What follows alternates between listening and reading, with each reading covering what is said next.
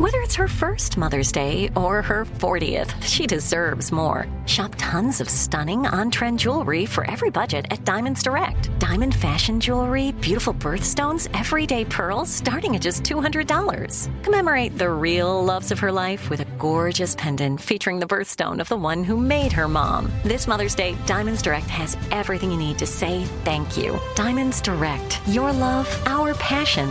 Online at DiamondsDirect.com. If you love sports and true crime, then there's a new podcast from executive producer Dan Patrick and hosted by me, Jay Harris, that you won't want to miss. Playing Dirty Sports Scandals.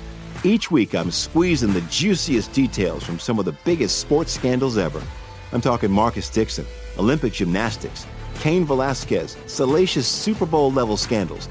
Join me on the dark side of sports by listening to Playing Dirty Sports Scandals on the iHeartRadio app, Apple Podcasts, or wherever you get your podcasts. I'm Hannah Storm, and my new podcast, NBA DNA with Hannah Storm, chronicles my 6 decades in professional basketball, from growing up in the sport to becoming one of sports TV's first female broadcasters. Join me as I dig deep into the game's history, unearth some wild stories, and talk to my friends from the world of basketball, from Dr. J to Charles Barkley. It's been a wild ride, and now I get to take you with me. Listen to NBA DNA with Hannah Storm on the iHeartRadio app, Apple Podcasts, or wherever you get your podcasts. More Than a Movie is back with Season 2. I'm your host, Alex Fumero, and each week I'm going to talk to the people behind your favorite movies. From The Godfather, Andy Garcia. He has the smarts of Vito, the temper of Sonny, the warmth of Fredo, and the coldness of Michael.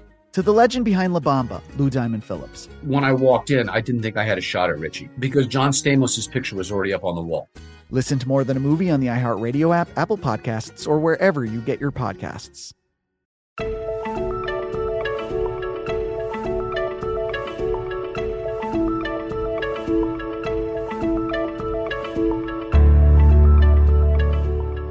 This is Lee Habib, and this is Our American Stories, and we tell stories about everything here on this show, and that includes your stories. Send them to ouramericanstories.com. They're some of our favorites. Jeremy Saucier is the Assistant Vice President for Interpretation and Electronic Games, and he's also the editor of the American Journal of Play at the Strong Museum of Play in Rochester, New York. Today, he gives us the exciting history of an American icon, an American original, the pinball machine.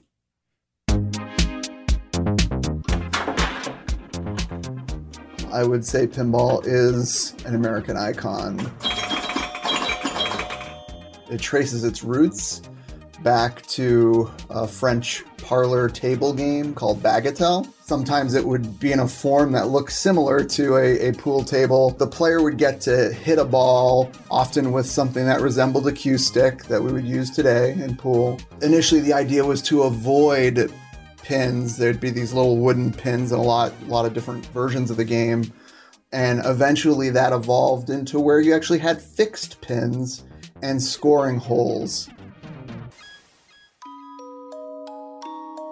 The kind of link that, if you were to say missing link between bagatelle and pinball happens in the late 19th century with an English immigrant to America, Montague Redgrave.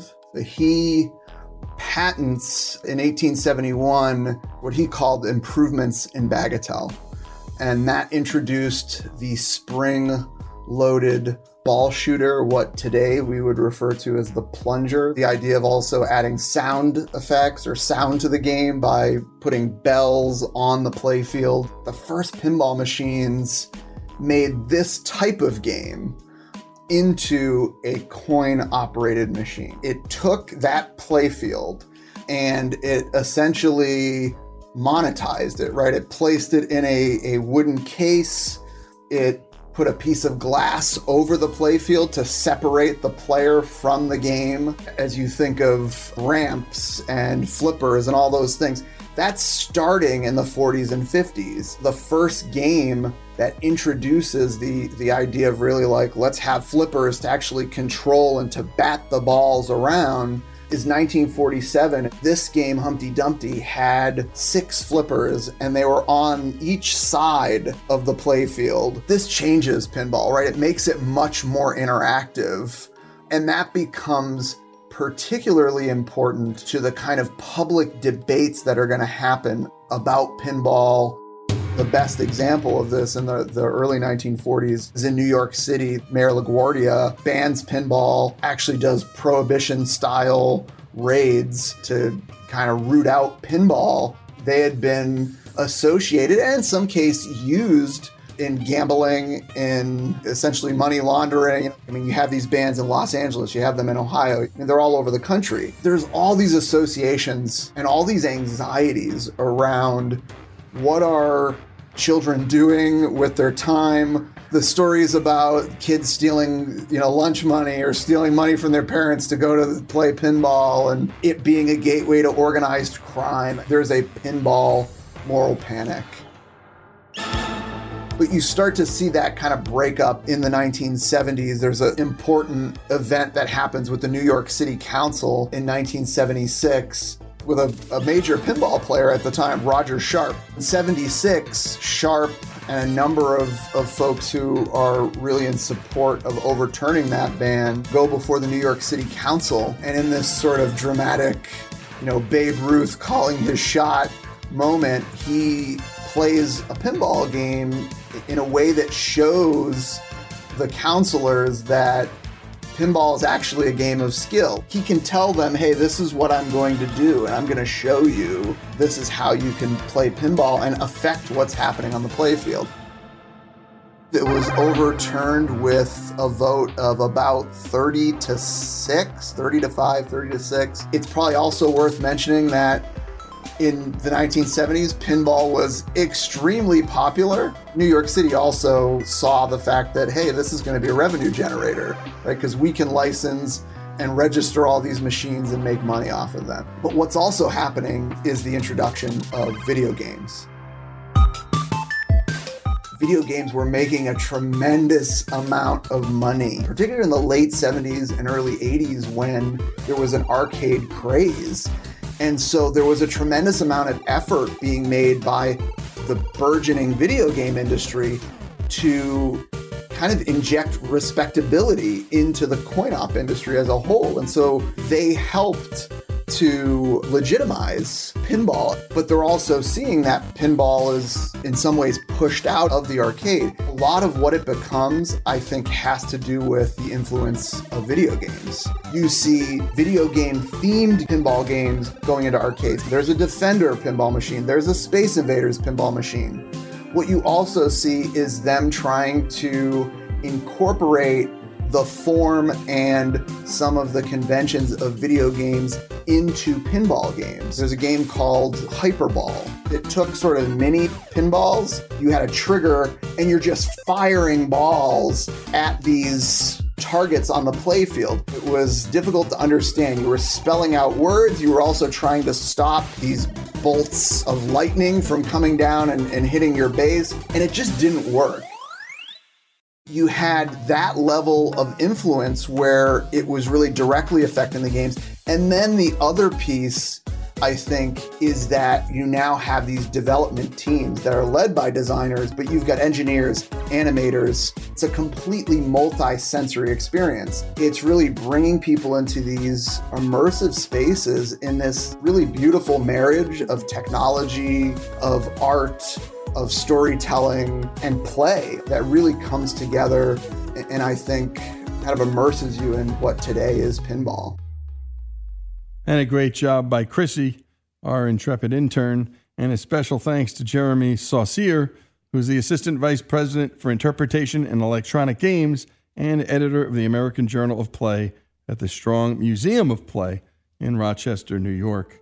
Again, the story of the pinball here on Our American Stories.